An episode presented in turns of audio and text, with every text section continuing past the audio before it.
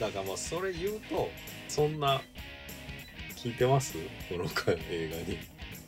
多分聞いてないですよ。なんだなんでそこを拾ったんだろうなっていう。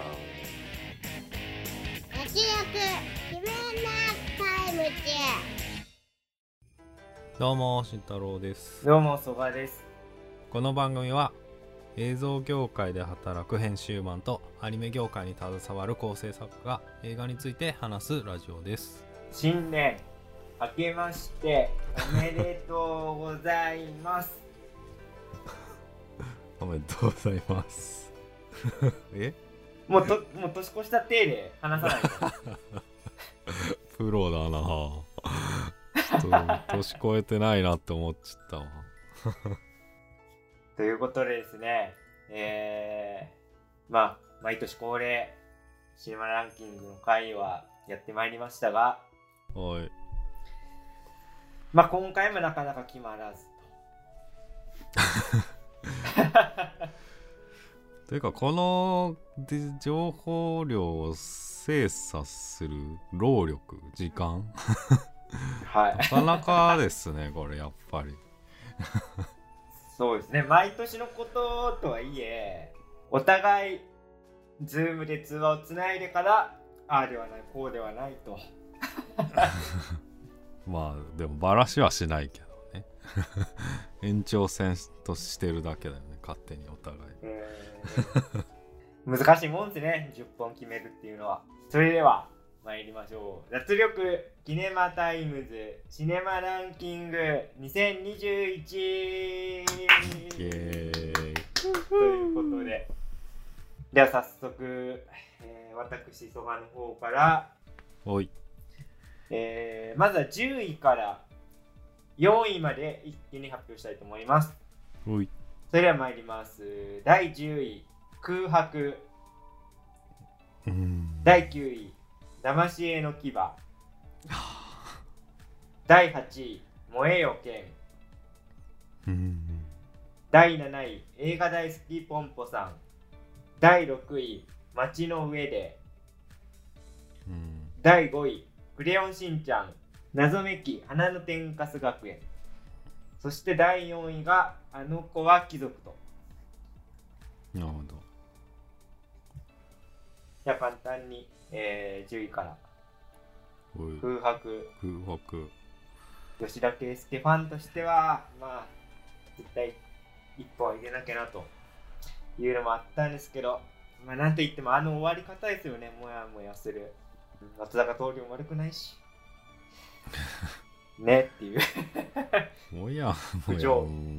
もやで一応爽やかな終わり方ではそうちょっと希望を示してくれたのでね。んだけどっていうなんかこう割り切れないんだけどまあそういう現実を受け止めて前に進もうという、まあ、メッセージがポジティブですごい良かったかなと思いました、うんえっ、と第9位騙し絵の牙。これは僕久しぶりかもしれないですね。吉田大八監督のそのうん。エンタメ全振り映画というか。まあまあたくさんは撮ってない。そそのあのこれやるときにね あの見てない見てないって言ってたんですけどあの、はい。僕は一応見返しました。過去作あ見返しましたっていうか全部見ました。あの錦戸くんのやつとか、えー亀梨くんのやつとかね。亀梨君のやつね、はい。まあ大泉洋が良かったし僕はあの原作も読んでたのでまあさすが当て書きだけあってね再現力すごいハマってるしまあ映画としても僕いいと思いますけどあの終わり方もうん。なんかすげえ嫌なやつだけどちょっとなんか元気出るなみたいな。僕も仕事頑張ろうみたいな。勇気もらえたので。まあまあ派手っていうかなんか今思えばなんかこうけれんみの部分ばっかりが残ってる気もそうですね。意欲的な感じでよかったよね。だからでも俺らの番組で話したのはまああの当て書きなんだけど、うん。まあそれはイメージの話でね本当の大泉さんだったらまたちょっと違うんじゃないかってあのまあ三国志と合わせて聞いてもらえればね。ね。まあちょっとここで説明するには長すぎる まあ、図ら図らずも、こう、水曜どうでしょう、軸にした大泉洋論みたいな、うん感じになって大泉洋論だったね。ましたまねあ。どこまでいけてるかわかんないですけど。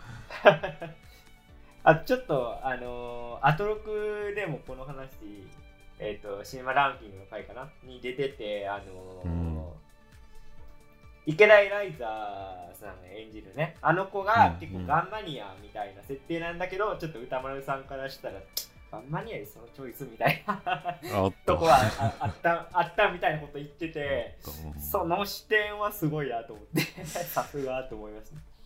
えー、ででは続いて、はい。えー燃えよ剣。ね、これはまあ結構比較的最近、まあ、この番組でも特集した一本なんですけど、まあキャラクター像が新鮮で、山田君の沖田総司がね、まあなんかああいう解釈でやってくれるかっていうフレッシュさもあり、まあ、岡田君のやっぱチャンバラうまいし、普通になんか完成度高いいい映画見たなっていう気持ちにさせてくれた一本ですね。さすが原田監督っていう感じ。で、えー続いてな第7位、映画大好きポンポさん。見たね。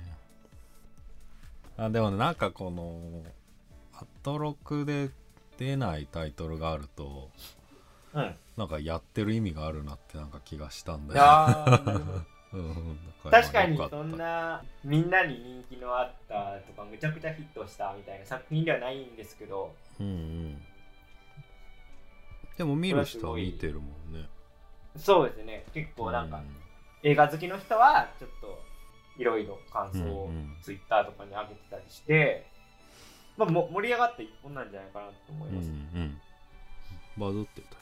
で僕はでも原作はすごい大好きでで原作中の視点で見たんですけど、まあ、映画の出来はすごい素晴らしかったんですが、まあ、ちょっとね原作のその2巻3巻のエピソードをちょっとうんまあそうこんなんだよね。そうなんですよね。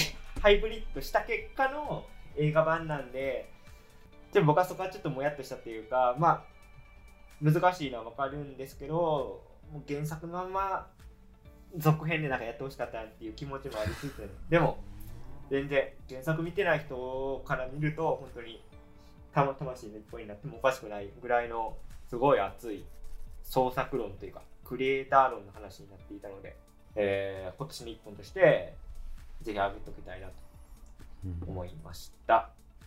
えーと、続いて、第6位ですかね。街の上で。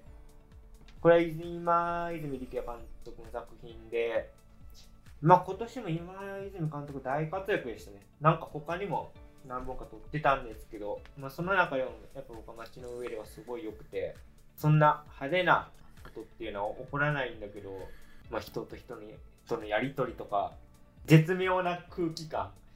友達以上恋人未満の絶望な空気感とかあとなんかボタンの掛け違い発生する気まずい空気とか。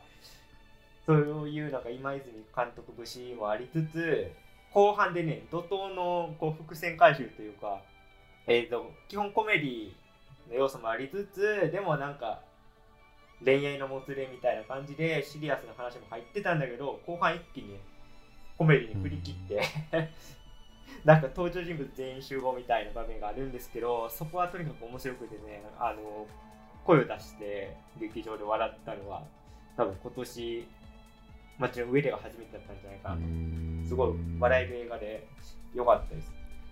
下北のやつだよね。そうですそうです。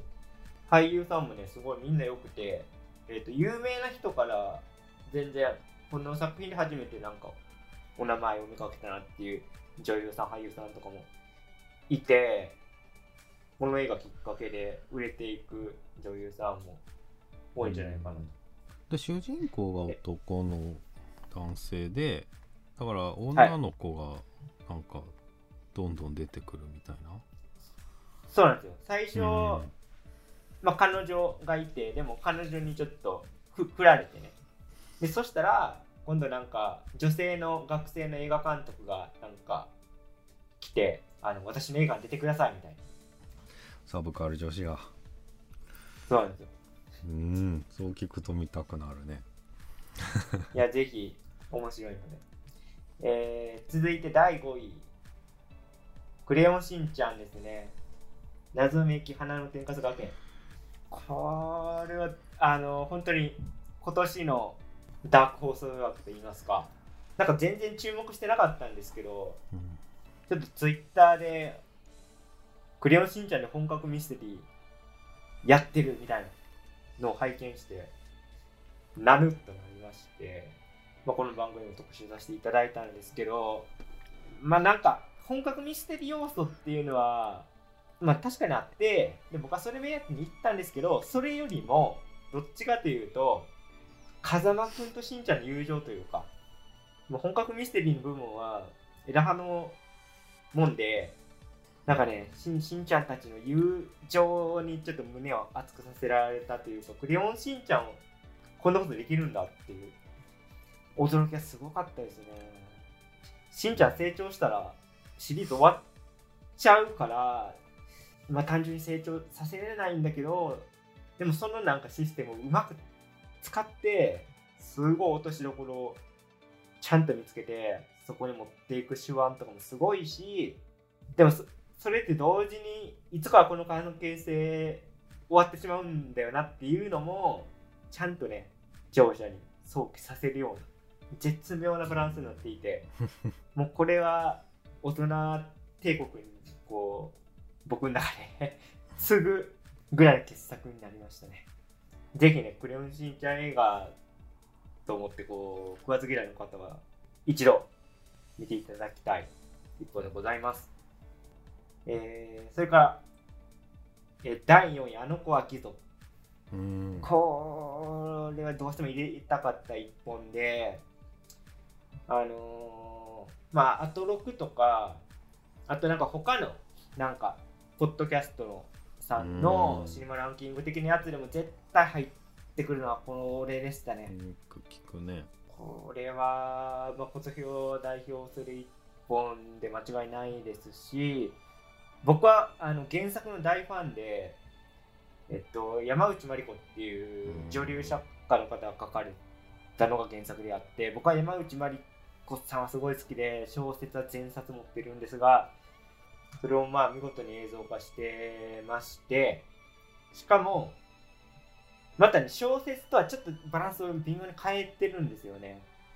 この映画版の素晴らしいところは水原希子さんが普通の、えーとまあ、慶応大学出てる、まあ、ちょっと田舎から上京した女の子で、えー門脇麦さんごお嬢様っていうね2人の全然身分違う女性を軸に描いてるんですけど、まあ、その間にね高良健吾さん演じるすごいお坊ちゃんが出てきてまあちょっと疑似三角関係みたいなことになるんですが原作は結構その高良健吾さんがね演じてたキャラに対しては結構突き放しムードなんですけど映画はまあ実はそういうなんか男性中心社会とかあとなんか家に縛られてる存在として高良健吾さん演じるねその、まあ、男の人が一番の被害者なんじゃないかみたいなちょっと問いかけが入ってるんですよね、映画版。うん。だそれがすごいフェフェアで、まあ、単になんかガールズフッテージって感じにはなってない。もっともっと広い広い意味で連帯できるんじゃないかみたいな可能性も残しててあこれはもう映画版原作防衛だなと思ってめちゃめちゃ感心しちゃいました。そっちも掘り下げてたそそっちもまあそんな詳しくやってないんだけどなんかねニュアンスで残してるんですよね、うん。このあ高良健吾も多分大変なんやろうなっていううん。風なバランスになってるんですよね、うん。映画版の方は。まあ、記号で終わらせないっていうか。そうなんですよ、ね、原作の方はその水原希子と門脇麦の一人称で入ってくるからその男の人がどう思ってるかとかっていうのはあんま分かんない。読んでて、ん。けど映画はそこにちょっと想像の余地とか、まあ、こういうふうに解釈できるんじゃないかみたいな風な演出にちゃんとなってるんですごい多層的になっててうん。よかったです、うん、ということで、ちょっと長くなってしまいましたが、えーまずは蘇我の、えー第10位から4位までの発表でした。はい。あじゃじゃあ、それでは続いて、慎太郎先輩のあはい。発表お願いししま。ます。すえー、10位スペ ースプレイ。ヤーズ、えー、9位モンスターハンター、えー、8位空白。7位新エヴァンゲリオン劇場版。おー6位。エターナル。ズ、えー、5位。スーサイドスクワット。なるほど。4位竜とそばかすの姫 なるほど。ですいや、全然違いますね。うんまあすまあこうでも321がね結意外とみたいなことあるかもしれないまあまあいいやえー、10位なるほど。10位スペースプレイヤーズえはい。ーえっとワーナーのルーニーチューンズとレブロンが実写と CG と夢の、はい、夢のコラボレーション。だったんですが、えーっとねあのねこうちょまあ娘と見たんですよこれ、はい。でねそのやっぱこれはなんとなく吹き替えだと思って連れてって全然チェックもせずにね、でで最初始まってちょっときした気づいてあれこれ英語じゃんと思って。でまあ大丈夫かなと思ったんだけどまあそこはやっぱりアニメの力っていうかもうケラケラ笑っててまあ老若男女に届くっていうか訴求力は、まあ、そういうとこであるんだなと思ってこう視野見方を広げてくれたっていうかいろんな見か見る見る人によっても違うんだなっていうのを思ったしまあはいシンプルに連れて行ってよかったなって思えたのであー、なる まあ映画としてもまあ結構頑張ってはいたのでほど。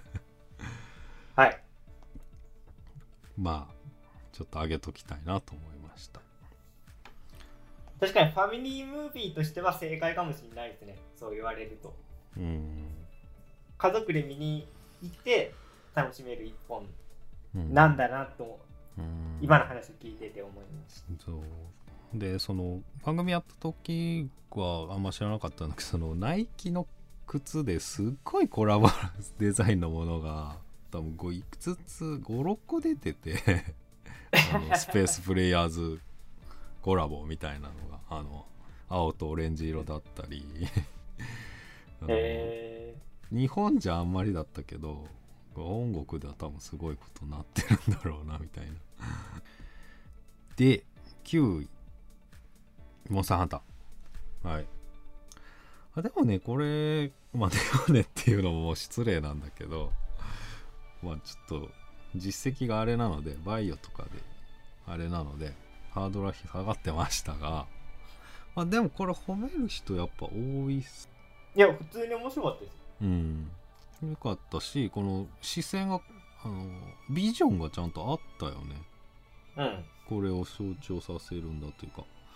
だ多分どんどん上手くなってると思うのであのミラ・ジョーウィッチの旦那は。ね、うん。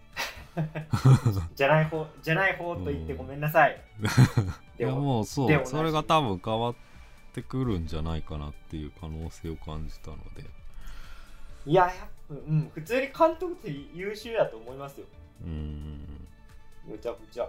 あと、本当に自分の作品に対する愛があるというか、うんね、本当にバイオハザード好きなんだろうなとか、モンハン好きなんだろうなとか、見てて伝わってくるんで、まあオタク的なねところもね、オタク的な。まあそう まあねごまかさずね作ってれば何かが追いついてくれることもあるだろうしね。だから先が楽しみだなっていうのはあって。これ自体も良かったと。ちなみにさこう山崎宏奈さん出てましたけども。出てましたね、キロノちゃんね。あのこの番組でそのあの東宝シネマ今月で出るの終わりなんですけど話しましたっけ？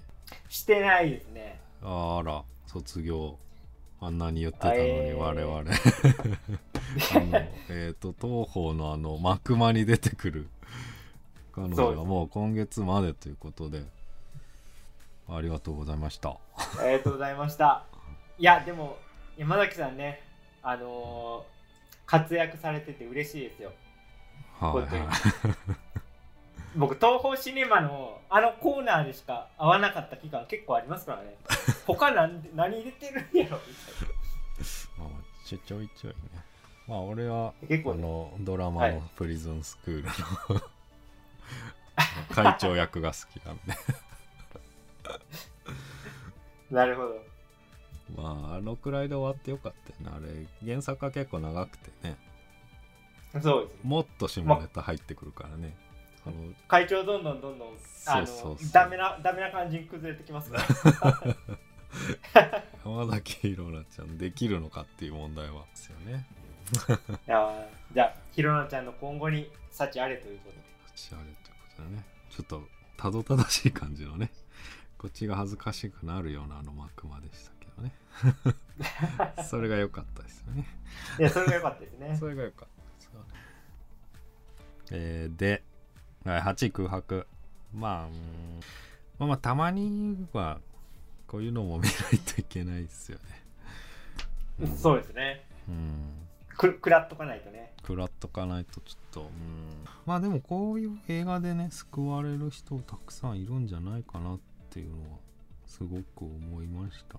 なんかおごり高ぶってる場合じゃないなっていうこう。う んまあそれこそ食らっとかないとなっていうのは。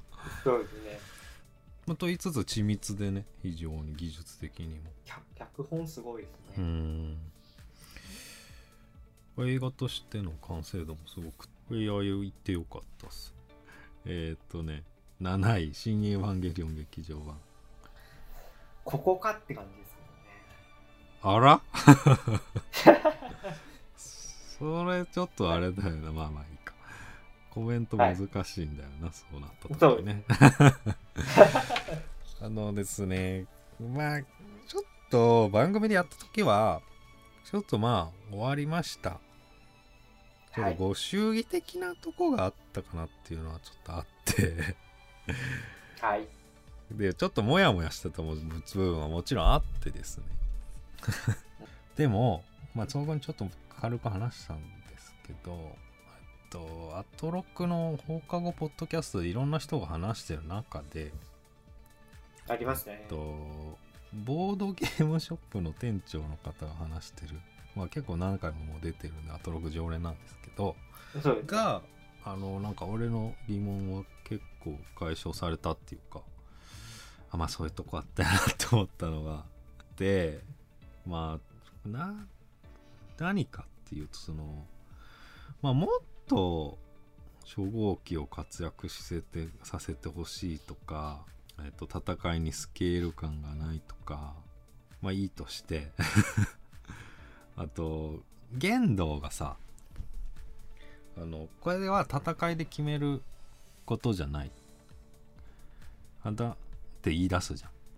で玄道があの話しようってことになるんだけどでもそれはシンジ君が対話のテーブルに玄道を引きずり出せばよかったんじゃないかみたいなこと言っててあでもそれは確かにそうだと思ってなんでその向こうから言われつってその物語として向こうが言い出すっていうのは確かにおかしいなと思って俺それは多分自分で言語化できてないモヤモヤがそこで解消されたのでまあシンジ君が倒すとかにもう別に興味なかったんだとは思うんですけど物ストーリーとしてもうちょっと強度を上げてほしかったのかなっていうのはちょっと思ったかな。るほど。あーなるほどね。まあどどの点を評価するかですね僕スストーリーを評価するんだったら僕はもうエアーで終わっといてほしかったんで。難しいとこな。まあろまあ、まあ、それはだ近いことまあ、みたいなことだよね。あとあれ、はい。マリは、まあスーパーガールじゃないですか。もう何でもできるし強いし。で、でもそれって虚構なんじゃないかって言ってて。でそんな人物が現実に連れてくっていうのはちょっと逆なんじゃないかみたいなこと言っててだだったら誰が連れてけばってまあ原作読んでくれよじゃあ いやでもそれ原作を原作を読まなきゃいけないってのはまたちょっと違うんじゃないそれはと思いました。いやただその、なんかモヤモヤした部分を今ちょっと、ね、あんまり番組内で言及できなかったのでちょっと言っとったっていうことです。ですがそんなそんな、す素晴らしいドロンステルマイヤーズの店長さんのあドロッセル前そうペペパの感想を聞けるのはなんと Spotify さんということでね。あれ 我らが Spotify さんが配信していた言った。今はもう終わってる。今はコンテンツライダー Amazon になっておりますけども。まあでも残ってるよね Spotify 残っておりますからね。ぜひね Spotify で。Spotify でアトロクで検索すればいいのか。そうですね。選出されてますからね我々 3回またぐ。胸に胸に三千と輝いてますからね。バッジが。11の文字でね。もう2022年になっとるというのにね。まだ過去の栄光。まあでもこれは語りがいのある。まあでそうもですね。またもじゃなみさんにもまた会いたいっていうのはあります。そうですか まあでもいつでも見れんだよねこれね。もうもはや。もうもはやアマプラアマプラ。してますからね。6位エターナルズ。うーんこれはもうでも えっとエンドが良かったです。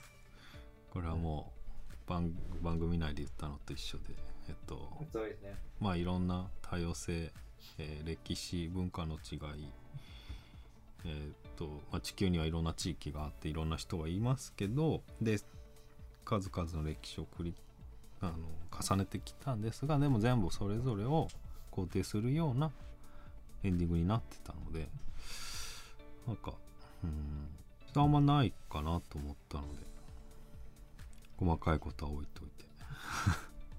監督にもあとこれからが楽しみだなっていう本当そうですね。うん若いので。クレイジャー監督。ちょっと。スター・ウォーズに行くのだけはちょっと不安。まあとりあえずやってみてね。ま あそうですね。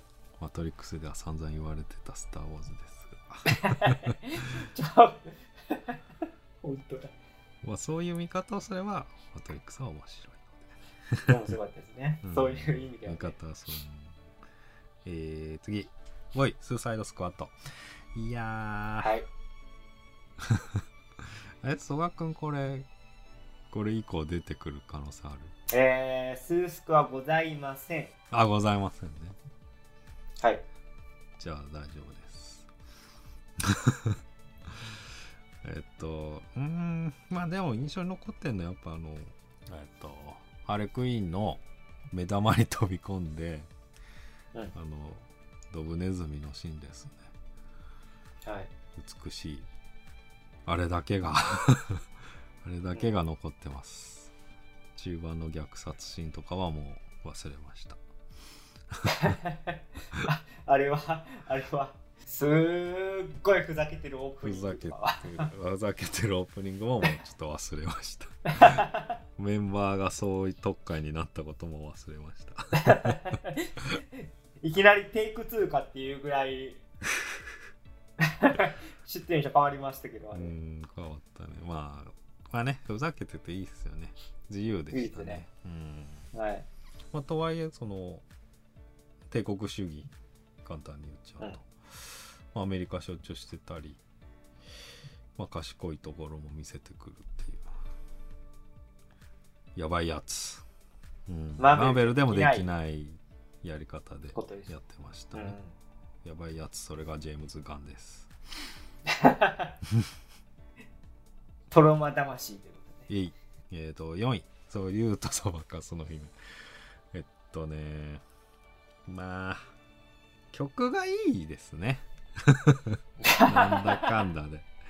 いやこれね初見は初見いやまあでも初見でもあの一番三千と輝くシーン朝焼けみたいな他者ができないことをもう気持ち一つでやってのけた主人公のあのシーンも難しかったしだから曲がいいって思ってくるのね結構後からだったりして。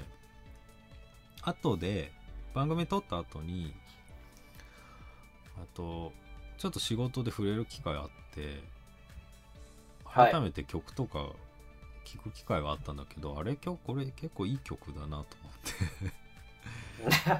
て。いい曲だって分かってたけど久々に聴いてもいい曲だなと思ったら、なんか引き寄せの法則か分かんないですけどまた映画館でねなんかなんか見た後に帰ろうとしてたらあの扉からその曲聞こえてきてえー。最後にかかる曲。ちょっと立ち止まっちゃったんだよね。すごいですねうーん。あラストシーンやってんだと思って。ああちょっと本当にいい曲だなと思っちゃった。という映画体験です。はい。中村さん、そうですね。中村さん紅白に出ますしね。なんでまあ今年を象徴するうん。映画音楽になったんじゃないですか？平成っぽいパッケージングだけど。まあでもそうそういうのがねいいよね。そう。パッケージでね。うん。まあそれビッグバジェットの力ということでそれも。まあだから細田さんじゃないとでもそこまではならないわけで。そうですねまあ次も次の次も動いてるらしいんだよね。噂によるとね。えいやーちょっと体には気をつけていただきたく。はい。ということでした。では、えー続いては慎太郎先輩のとスイッチしてはい。ベスト3をはい。お願いいたします。い3位クレヨンしんちゃん謎めき花の天かす学園。お えー、2位花束みたいな声をした。えー、1位燃えよ剣です。おーすごいな。えっとじゃあ3位クレヨンしんちゃんですね。はい、まあさっき曽我くんがよ読んで言ってたんですがまあそのだから俺まあ何選び見るってなった時にまあだいぶ下の方の候補で俺が一応挙げたんだけどワンチャンあるでってこういうしんちゃん言ってまあでも曽我くんうーんって感じでまあうんって感じかどうかどうかったけどまあ曽我くんは他にもあるよねって感じだって。そうでしたね。でも曽我くんちょっと調べてくれたら曽我くんにそのミステリー要素が刺さったわけではい。その最終的にそれがなんか核になってたわけじゃないんだけどでもそのいい映画ってその何層にも多分こういろんな階層があってうん。そのどいろんな人に訴えかけられるようなものがいい映画だと思うんでだからミステリー要素も含めて、まあ、結構いい映画なんじゃないかなと思いました。いやおっしゃる通りですねで着地点があれなので。うん着地点があれ。だからそのだから普段できないことに挑戦するっていう意味ではだから大人帝国とうん。コンセプトは似ててまあすごい勢いでそのレギュラードラマの壁をぶん殴り続けてたのでで今回はしんちゃんと風間くんの関係性。そう。だから大人帝国はどっちかというとヒロシとミサイの成長がなんかね主眼だったのかなと思うんですけど今回はししんちゃんたちがもう中心にいてしかも成長を描くっていうのはうん一番難しいでしょ。あのうん。クレシンワールドの中で。うん。それやるっていうのはね。だからミステリーやってる分尺だいぶ圧迫されてるはずなのにねそうなんです鮮やかな語り口でしたね。だからその大人帝国に匹敵するのはあのロボ父ちゃんでもあるしでロボ父ちゃんもレギュラードラマの限界の壁をガンガン叩いてたのでもう超えていこうと。それは父とこの親父との別れを描いてたわけで疑似的にね。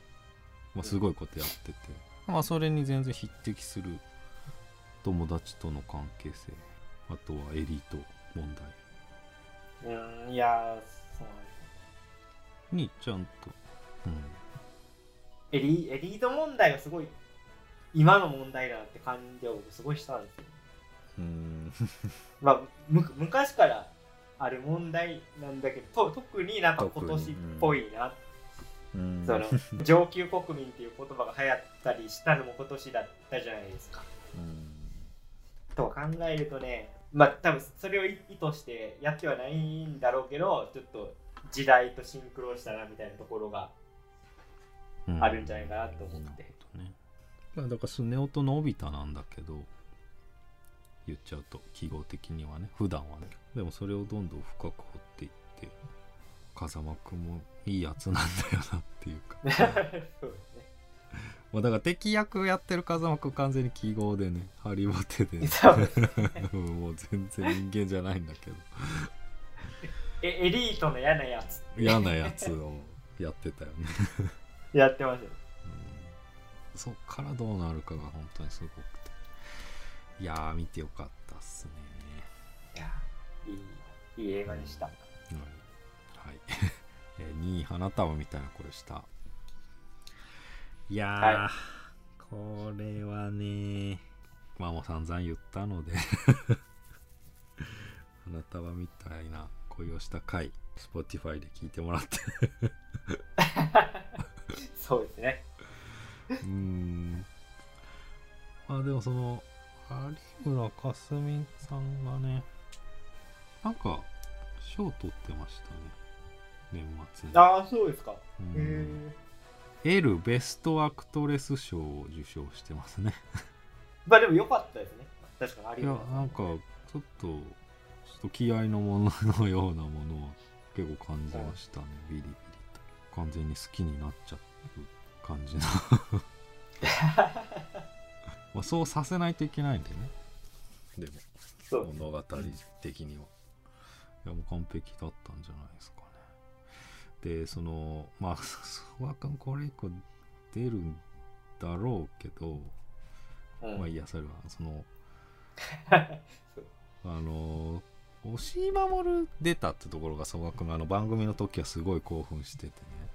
まあその使い方とかまあ確かにまあやばい使い方しててだいぶやばいんだけどでもはい。その、そこの内容で言うとその須田君がめっちゃ興奮してるけど有村架純はまあさらっと、まあ、知ってましたぐらいのテンションだったからうん。それはなんか行く先そこも行く先をなんかこう暗示しててなんか粗学の興奮具合を見てると、あはい。でも有村架純はでも冷静だったよなって思うと、まあ、本当に行く先暗示してて、うんまあ、そこでもまたすごいなと思ってそれあの伏線になっててあの最後ねエンディングで流れてくるうん。漫画のところで、まあ、実は菅田将暉はあのゾンビの展覧会を引いてたっていう逆のね関係になってるんですよね。あのゾンビデート行ったけどで実は須田君的には全然そんな前のめりじゃなかったっていう有馬かす。みに合わせてたっていう ゾンビじゃないんだってだから同じ間違いして。あミイラ。るミイラね。ゾンビって行きたいよ。ゾンビって生きてね本当にいたゾンビ。もモンハンからバイオハザードをゾンビってやってしまいますね。失礼しましはい。まあちょっとこれくらいにしておきますね。たはい。で1燃えよけんうーんいやちょっと多分一番興奮したと思いますね劇場で。おおうーん。なんかしかもそのまあ、まあちゃんと言葉にした方がいいんだけどでも言葉にできるってさちょっともうある種理解できちゃってるところは理解じゃできちゃってるってことじゃん。なんか言語化できるってことは、なんかそこに行けなかったっていうかなんかあの池田屋までのシーンがなんかいろんなことがボコボコ起こってあんまり規則性もなくてなんか本当にバタバタしててあそういう作りにしていくみたいななんかこうめっちゃ新鮮だったんですよね。全然様式美にのっとらないというか既存のものにのっとらない流れで。僕はとうまく説明できないんですけど、まあ、一番興奮したんで。とあとまああんまり時代劇もね撮られなくなってる中でめっちゃいいの来たっていうのでそこでも興奮しました。で俳優陣ももうほぼ全員いいし。うん。まああと多分現場結構いい雰囲気だったんじゃないかなと思うその、まあ、結構玉石混合アイディアがあれはどうなのみたいなのも番組内でそういうこと言ってたと思うんだけどそうですね。多分それ採用それ採用みたいな。うん多や分、うん、いい現場だと思うんで多分あれ一人の引き出しじゃないと思うしだからねこの多分柔軟な姿勢が非常に映画に出てる気がしましたね。原田監督の本当にいいところが新選組とこう融合していてうんよかったですね。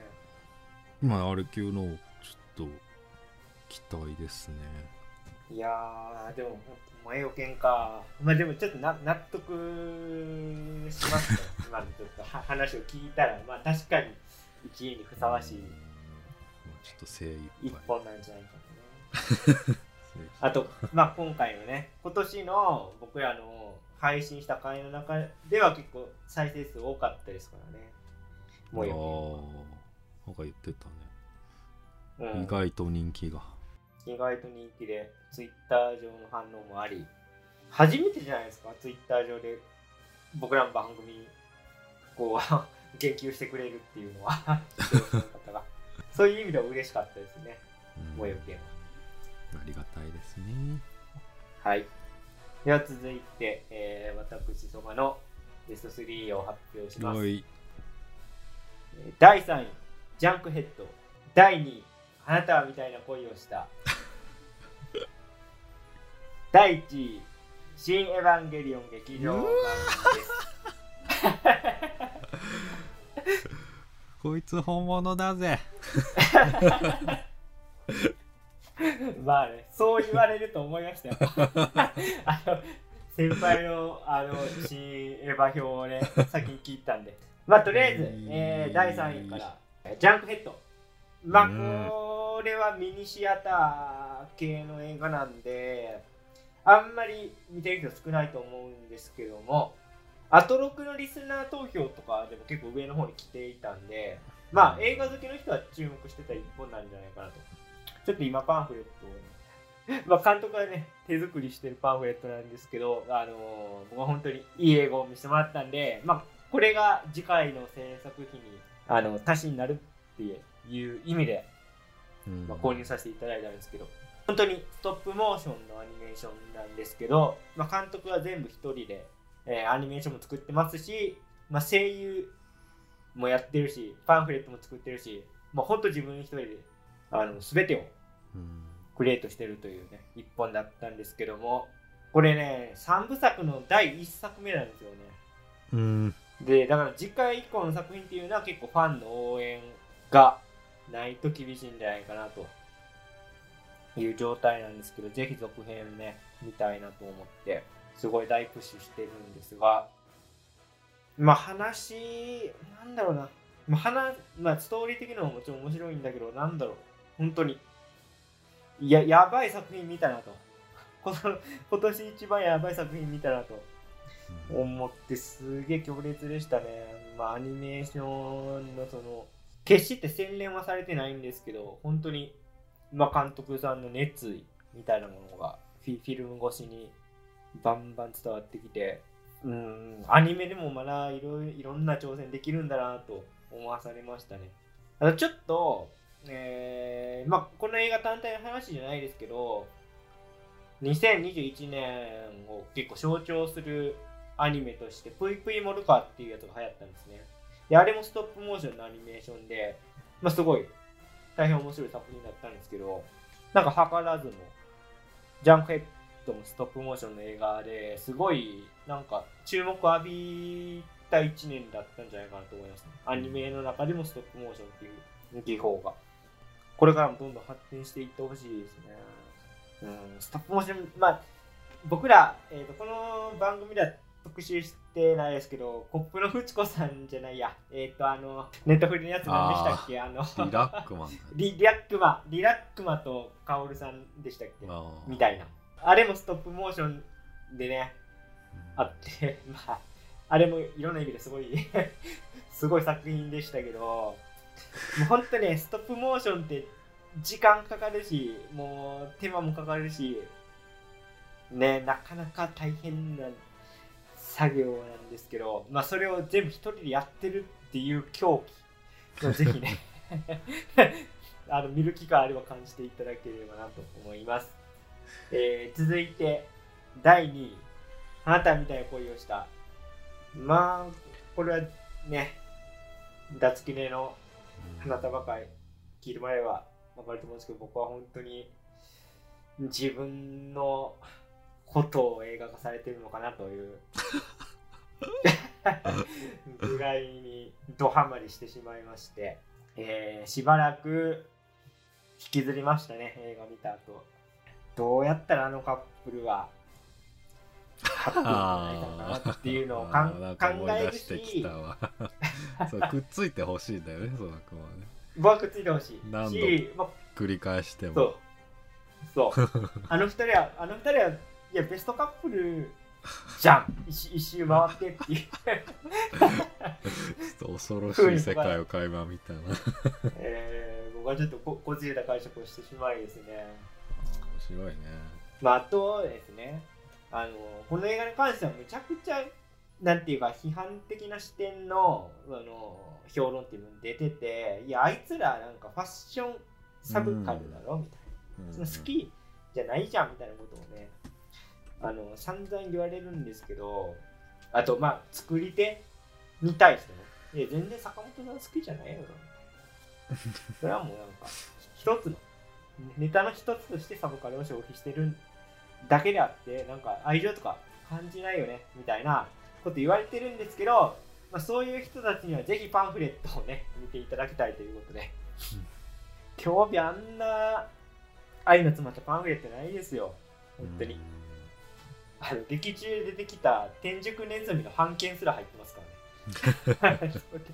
どんだけ力入れてんだっていうぐらい、ね、スタッフの愛を感じれて、えー大変素晴らしいのと、あと本当に、まあ僕、ちょっと慎太郎先輩のあのパートでも言いましたが、有村架純がこんなにいい女優だとは思わなかったです、正直。いや、須田君にこう全然引けを取らない存在感と、うん演技で、もうね、あの役は有村架純しか考えられないなぐらい思ってましたね、見終わったら。いや多分ねシフトチェンジしたと思うな今年ぐらいからいや、なんかスイッチ入ったなってうん入感ったよねじしましたよね。凄まじいよねいっぱい出てるしねそれだけじゃなくてもそうですね、大活躍で。本当に今今後楽しみな女優さんだし、あと、えー、菅田将暉さん、ご結婚おめでとうございますということで、ね。ただ、ちょっとオールナイオールナイトニッポンが終わってしまうのは、ラジオリスナー的には寂しいんですえが、そうなんだ確かにそうですよ。もう終わっちゃうんですよね。なんかこう邦画邦画界隈から考えたら嘘みたいなカップルがねいや、本当にそうですよね。漫画じゃんいや、ビッグカップル。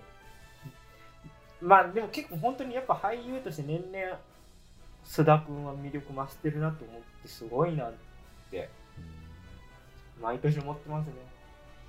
本当に。そこの見て光り輝くの頃から僕は注目し始めたんですけど、もうその後もね、素晴らしいし、まあ何者で勉強はすごい良かったしね。あれって有有村さん出てたもんね、何者ね。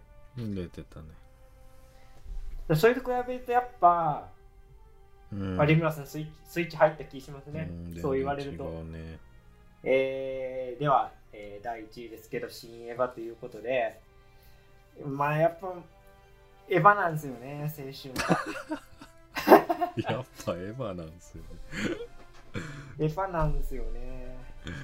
えっと、ぼ新エヴァ界で僕言いましたけど、この新劇場版正直僕は乗れななかったんですよね、上波と。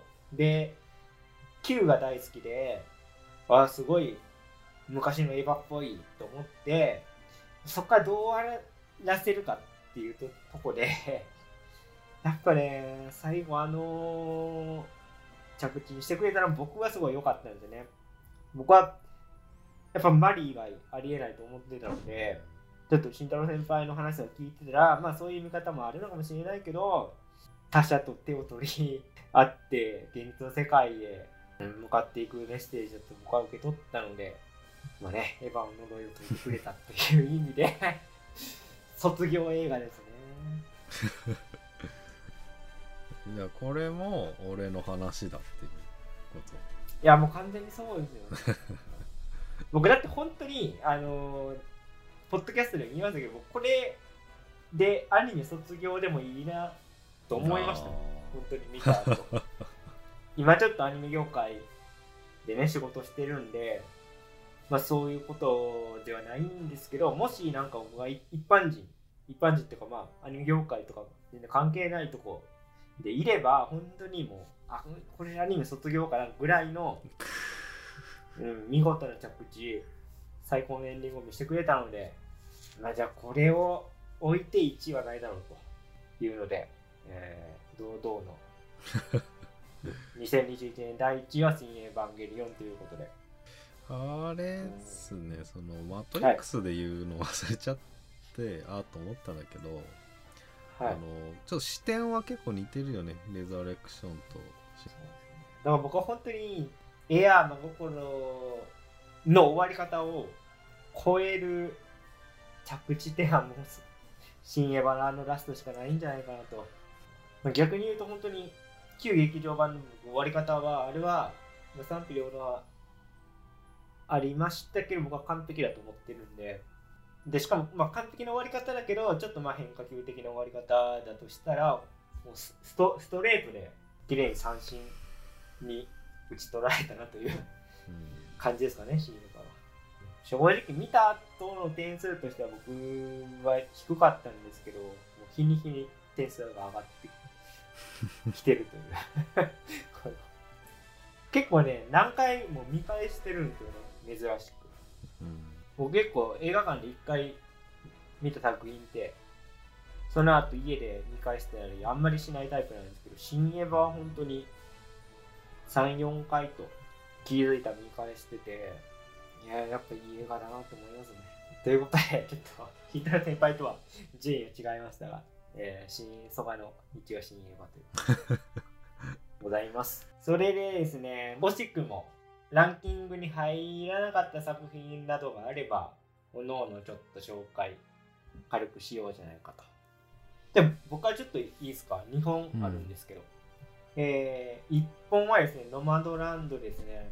あこれ実は今年なんです まあ全然今年まあ日本は特にそうそうなんかもう去年のような気してましたけど、まあ、ノマドランドというかもうクロエ・ジャオと出会った衝撃というか、まあ、本当に素晴らしいし演出力が僕はすごいと思っててだ、うん。なんか芸術的な絵作りとかもほんほんとすごいんだけど僕あのね俳優のなんか演出がやっぱすごい素人使ってあんなできるっていうかであの若さでちょっと他にいないなって。だってイイーストウッドと同じことやってますからね。そのイイーストウッドってあの実在のさテロ事件があってえっと3時15分パリ行きかな。そのテロ事件を実際に救った、まあ、3人のね実在のヒーローがいるんですけど、うん。もうその人を主演でそのまま撮ってますからね。あの素ほ人を。で普通さ素人ねズブの素人使ったらそんな見れたもんじゃないんですけどもう完全にきっちりと演出しててイーストウッドすげえなと思った身からすればもうクロエ・ジャオがねまんま同じことやっててすごい人出てきてしまったなっていう意味で、えーまあ、なんとか入れたかったんですが惜しくも1000倍ということで、えーもう一本はこれ本当に最後まで迷ったんですけど先行のハサベイですね。出た。これね僕絶対入ると思ってたんですよ昨日まで。でも3部作だよなって思うとまだちょっと。評価保留かなっていうか。あの結構原作と違う終わり方する可能性もあるんでやっぱ最後見ないとちょっとまだ総括できないなと。ネタバレもクソもないんであれですけどその世の中の批評的ないやなんか今更テロリズムかっこ笑いみたいな。こと言われてますけどもうちゃんと原作読んでくれと。テロリズムをちょっとあれですよ。そんな来賛する作品じゃないからね。連合赤軍があってそれに対する反省として富野は書いてるんであってそのね反省として書いてなかったら最後ハサウェイ大団円で終わりますから処刑なんてされないんであってね。その絶望感そこをちょっと汲み取っていただきたいなっていうところと、まあ、ワンチャンラストね映画版変えてくる可能性あるんでちょっと利用するみたいなというところでございます。富野さんね。まあでもね そのあれだっけなんだっけレコンギスタとかもうと全然うん。モードが違ってね。まあ監督違いますからね。うん。まあでも原作やってるか。もう、あ原作はそう。ですうん。そういういやなんかここに来てね。むきむき出しの富野さんがあとね結構賛否あるけどなんか男女の恋愛書かしたらううまいですよ。みんななんかふ男女間古臭いっていう意見あるかもしれないですけど、すげえ普遍的なとこついてるんですよ。そのうん。冒頭何分か YouTube で今見れると思うんで見てほしいんですけどその、まあ、今回のねもうプラ来てるな。あーそうか。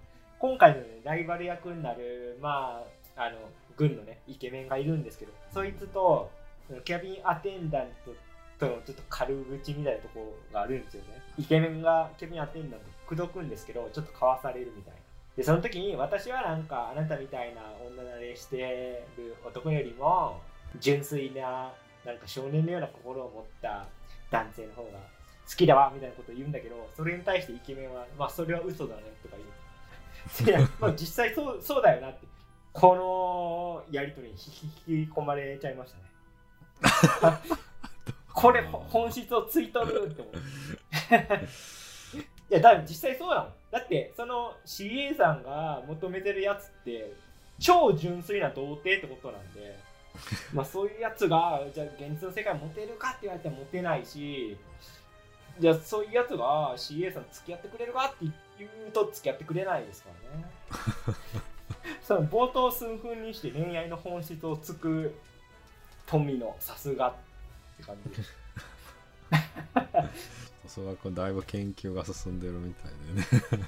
ちょっと反対意見も目立ってるからもう結構目につくみたいな。んですけど、まあ、ただただシンプルにただこれ結構な人が見に行ったっていうかすぐ話題になったよね、いや結構ガンダム映画の中でも、うん。あの結構記録的なヒットになって今回やばいんじゃないかってことになった、そうですね。うん。あとなんかすごい新しいなと思ったのは劇場限定でパッケージ販売したんですよ。うんうんなんかそそれはあ新しいなんかビジネスの形だなというのとしかもそれが結構売れてるっていうそのいお客さんが見てなんかおお土産とかそういうパンフレット買うぐらいのノリでパッケージ買ってお家帰るっていうのがあってあこんな手があったんだっていう。目からうろ鱗でしたね。じゃあ続いて慎太郎先輩何かありますでしょうか？いや大丈あ本当に？なかった。お OK です。夫です。す 現場からは以上きっですちり型にはまるはめました。はい。まあ、てなわけでな、なんか、総括的なことですけども、あの、僕、ほんとね、今年、ランキング眺めてて思ったんですよね。なんか、過去のやつとかも見返してたんですけど、あの、洋画が一本も入ってないのは今年初だし、あとドキュメンタリーが全く入ってないのも、まあそれはそうだまあでもなんか曽我君で洋画が入ってないのは別にまあありそうだなって気は俺はなんとなくするけど。あ、本当ですか？でも結構ね、洋画まあゼロってのはね、衝うん、あ撃で。ーでもドキュメンタリーない。あのね、ドキュメンタリーは完全に引き越した影響というか、ああそれか。あのー、そうなんですよね。なんか昔は本当にイメージフォーラムとか、シネマロサとか、武蔵野館、アップリンク、かなり通ってたんですが、まあ、今年はゼロということで、映画選びに町田に引っ越したことっていうかすげえ影響してるんですよね。結局僕が入ってるやつ全部シネコンで見えるやつですからね。まあ、まあ、ジャンクヘッド以外です。ジャンクヘッドの時はまだちょっと、あのー、23区にいたので、うんシネマロサで見れましたけど、ちょっと腰が重いですよね。こちらからイメージフォーラムかとか、あと今公開してる映画でもね、結構ミニシアター系で見たやつあるんですけど、なんか東京だと中野か、その新宿一貫とか、これがきついなと思って、すごい例年とガラッと変わったベスト10になったんじゃないかなと思います。慎太郎先輩どうですか ?10 本上げてみてなんか。めっちゃむずいですけどむずいっすか？まあでも僕があの先輩のその作品に並び聞いてて思ったのはやっぱ一貫してるなと思いましたね。あそううん。やっぱ去年ワンダーウーマンが僕の中ではやっぱ意外というかい一番自分と違ううんチョイスだなと思ったんですけど、今回多分その枠ってエターナルズだと思うんですよ。で、ふで2つともなんか同じようなメッセージではあるし、そこはすごく個性として出てるんじゃないですかね。まあ、ちょっと興奮具合だねランキング的には。結構全体的瞬間的な興奮具合は結構重要視してるかもしまた やっぱスペースプレイヤーズみたいなその娘さんとこう一緒に見てっていうような視点っていうのはやっぱ僕にはないとこなんで あやっぱまあ確かにそういう見方もあるよなとかファミリームービーとしれないて評価するとまた違った風な見方ができるんじゃないかっていうのをちょっと教えられたというか勉強になりますっていう気持ちで。うん。まあ俺もそうでその、まあ、ちょっと『アメトーーク』がこう年末のやつスペシャルやっててねゴールデンでやるやつ、はい。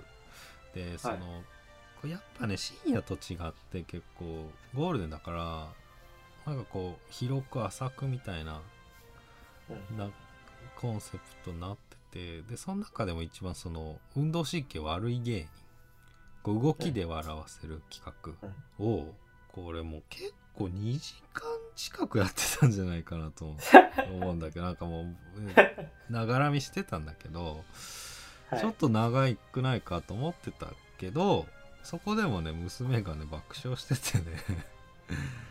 まあもう全く同じ話なんだけど まあそうだよなと思って、まあその、まあ、動き 動きはみんな笑えるよなと思ってまあいろんな視点があるってことでちょっと傲慢な物言いはねしちゃいけないなと思いましたね。うん。動きの笑いがすごいユニバーサルうん。ってことですよね。まあ、にしてはちょっとしても長いかなちょっ それってねだって結構例例年やってません？といやもう例年っていうか多分ワンクール下手したらワンクールに1回やってるよ。ねやもうね多分すごい極致に達してると思うよあの出てる人たちもその。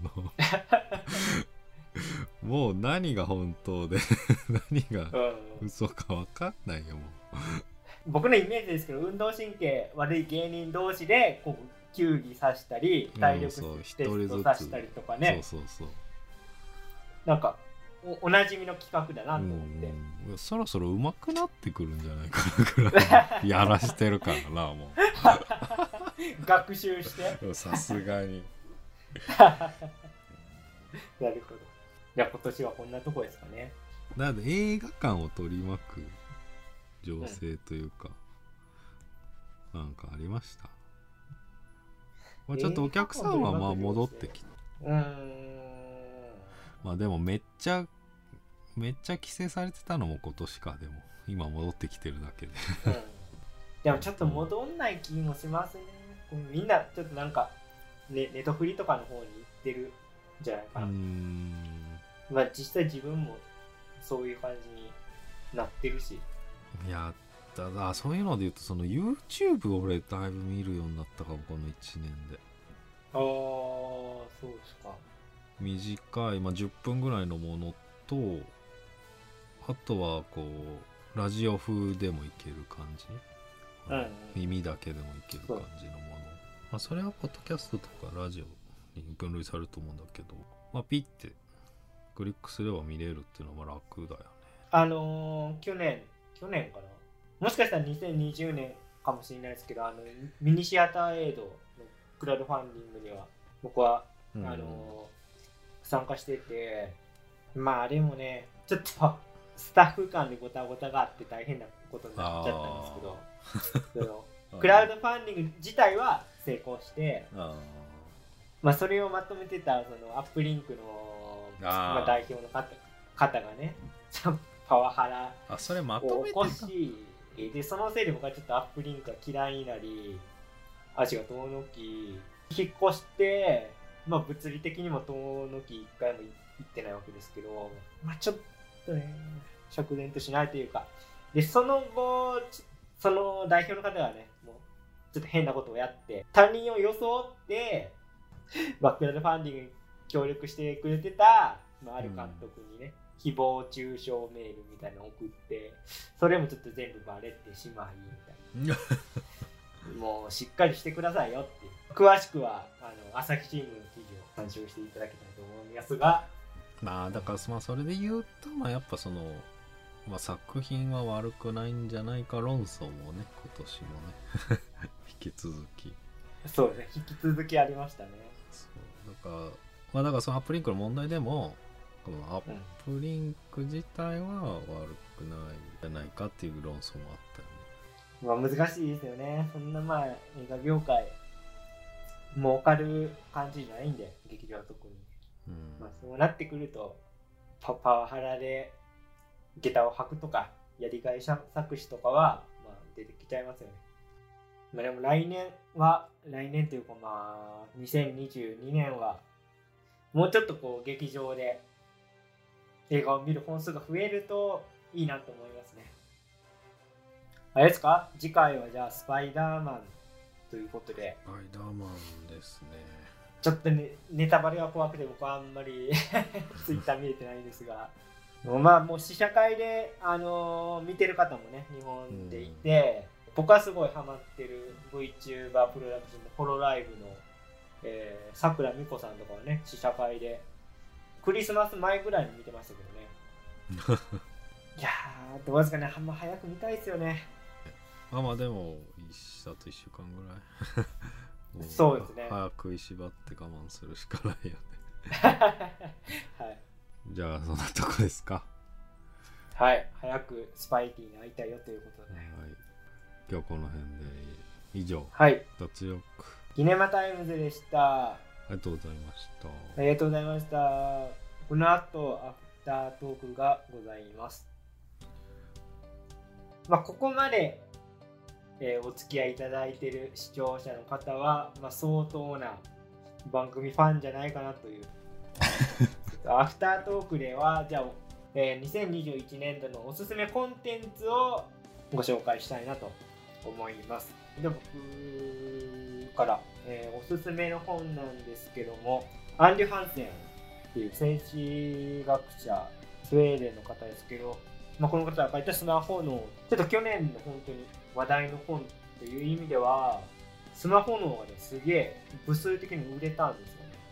スマホのえこれはまあどんな本かと言いますと、うんスマホがいかに脳に悪影響を与えるのかっていうね、まあ、簡単に言った本で、えっと、お帯文でも使われてますけど、スティーブ・ジョブズは我が子になぜ iPad を触らせなかったのかっていうことで、もう成長段階のある脳にとって、やっぱりタブレットは良くないと。まあ、それよりも手で鉛筆を持って字を書くとか、フィジカルに根ざしたもの物理的にこう接触とかまあ食感とか五感をやっぱ使うことによって脳は発達するらしいんですね子供の脳って。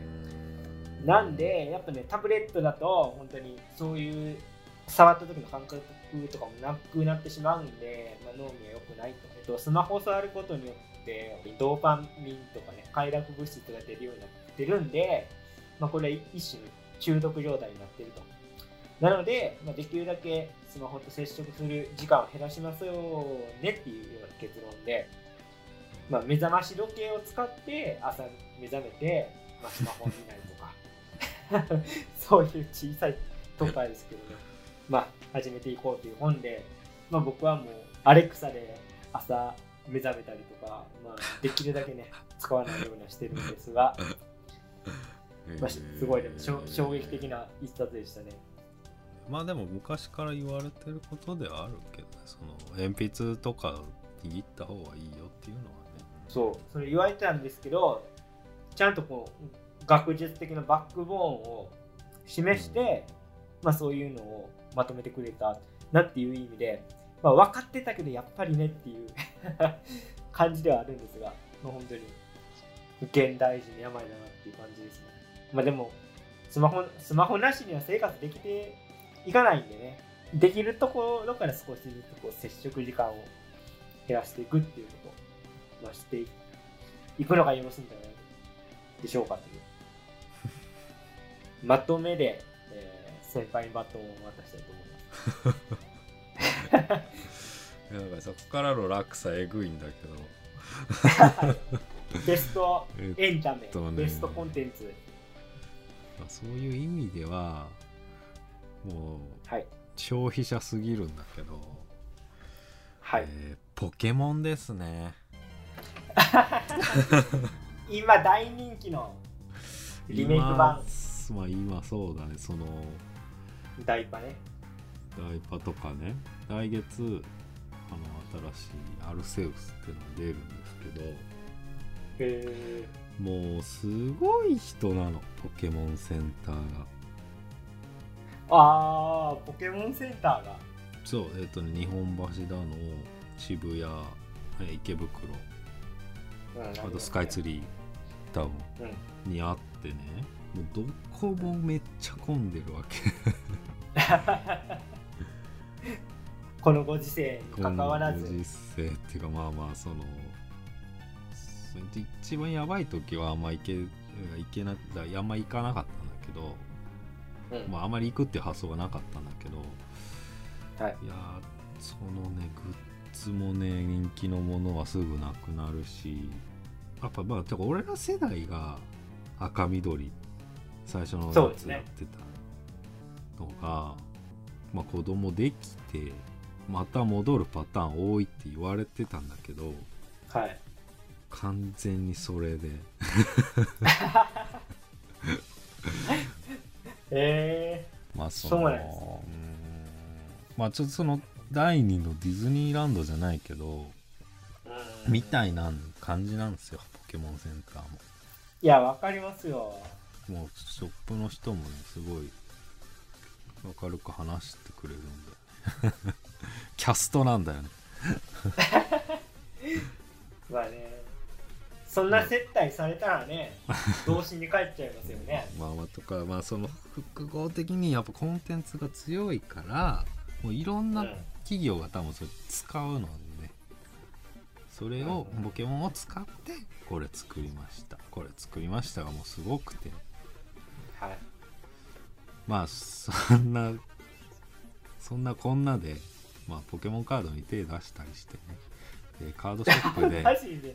えーまあまあそのカードショップのね面白い話とかあるんだけど今日はちょっと置いといてあの、はい。ポケモンのねソードシールドってのがあの正式ナンバリングで最新なんですけどちょっと。総額に見てほしくてえっはいとねなんて検索したいかな。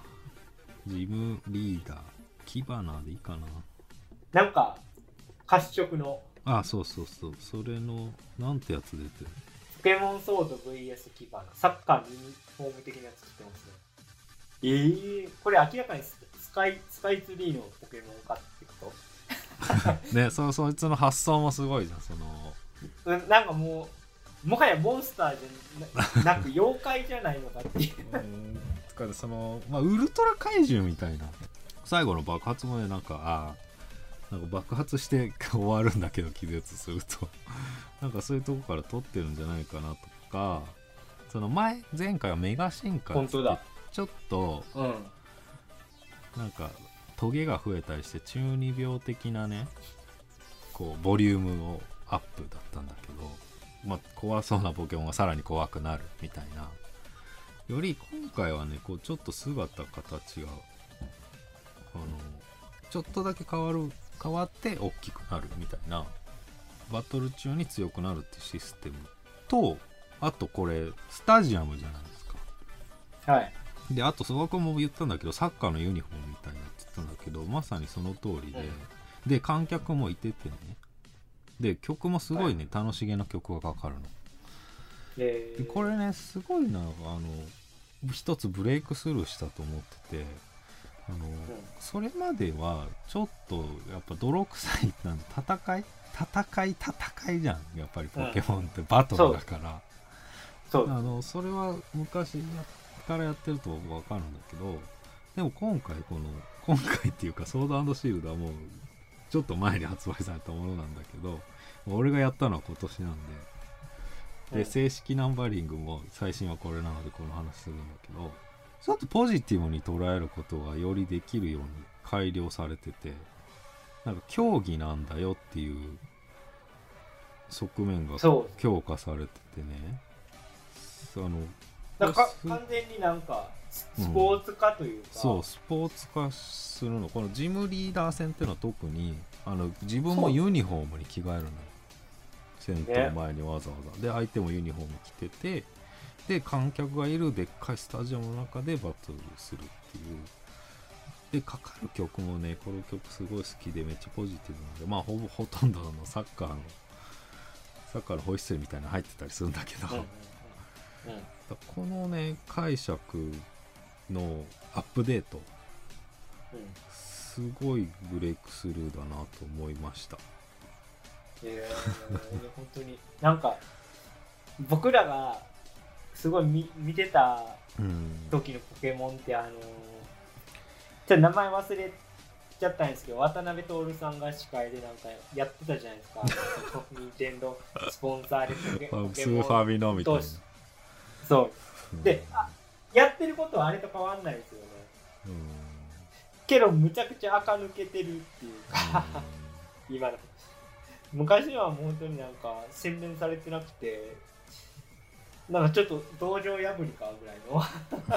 う ん泥臭さあったんだまあけど、その結構生きったガキがね 血の気の多い子供がねあの結構バトルをしてたんだけど、まあ、今は女の子も当たり前にやるしね、大人もやるし。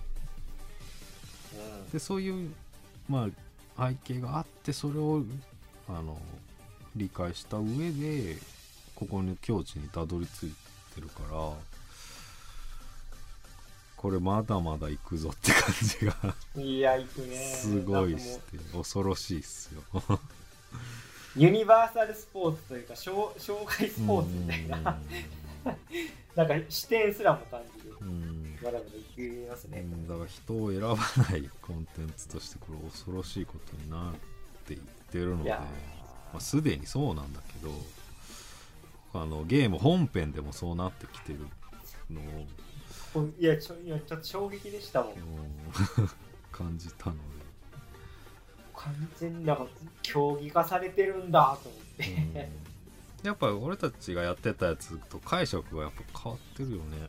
違う、なんかだってもう、四天王をこう順々に倒していくっていうか。あ閉鎖空間でポケモン同士をそねうそうまあなんていうか映画ファン的に分かりやすく言うとこう死亡遊戯型っていうこ そうなんのね。ア地下クリ地下闘技場みたいなね。そう。上の階層へみたいな。のじゃないもんね。じゃない。今のは。あの楽しい。ポップにしてるの。ポップですね。限界まで。うん。株買っといた方がいいっすよ 沼は深いぞという。まあ来月ね。アルセウスってこれ、うん、またオープンワールドのポケモンと言われてますけど、へえまた出るし。すごいですね、すごいですね。間口が広いのがねうん。やっぱりな。だってなんかポケモン GO をきっかけにご年配の方がポケモン興味持ち始めそれもてますよみたいなね。うん。流れもあるから。であとそのポケモンどんどん増えてんだけどやっぱその初代が初代のポケモンが人気なんだよね。実は。